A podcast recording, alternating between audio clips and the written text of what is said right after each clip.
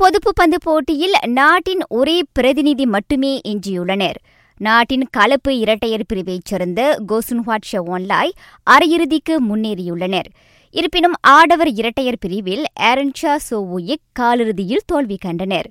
மற்றொரு ஜோடியான ஆங் யூசின் தியோ ஈயும் தோல்வியுற்றனர். தொடர்ந்து இவ்வாரம் முழுவதும் நிகழ்ந்த சில முக்கிய விளையாட்டு நிகழ்வுகளின் ஒரு கண்ணோட்டம். துபாயில் உலக பாராலிம்பிக் திடல்தட போட்டியில் தேசிய வீரர்களான அப்துல் லத்தீப் ரோம்லியும் ரிஸ்வான் பூசியும் முறையே வெள்ளி மற்றும் வெண்கலப் பதக்கங்களை பெற்றனர். ஆஸ்திரேலிய ஜிபியில் நாட்டின் முக்குளிப்பு அணி மூன்று தங்கப் பதக்கங்களை பெற்றது.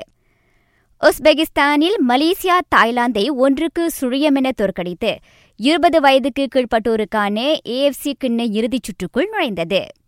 யுவாந்தஸும் பயன் மியூனிக்கும் சாம்பியன்ஸ் லீக் நாக் அவுட் சுற்றுக்கு முன்னேறியுள்ளன. ஈராயிரத்து பத்தொன்பது எஃப் ஒன் உலக வெற்றியாளராக மெர்சிடிஸ் ஓட்டுநர் லூயிஸ் ஹமில்டன் வாகி சூடியுள்ளார். அவைதான் இவ்வாரம் முழுவதும் நிகழ்ந்த சில முக்கிய விளையாட்டு நிகழ்வுகள்.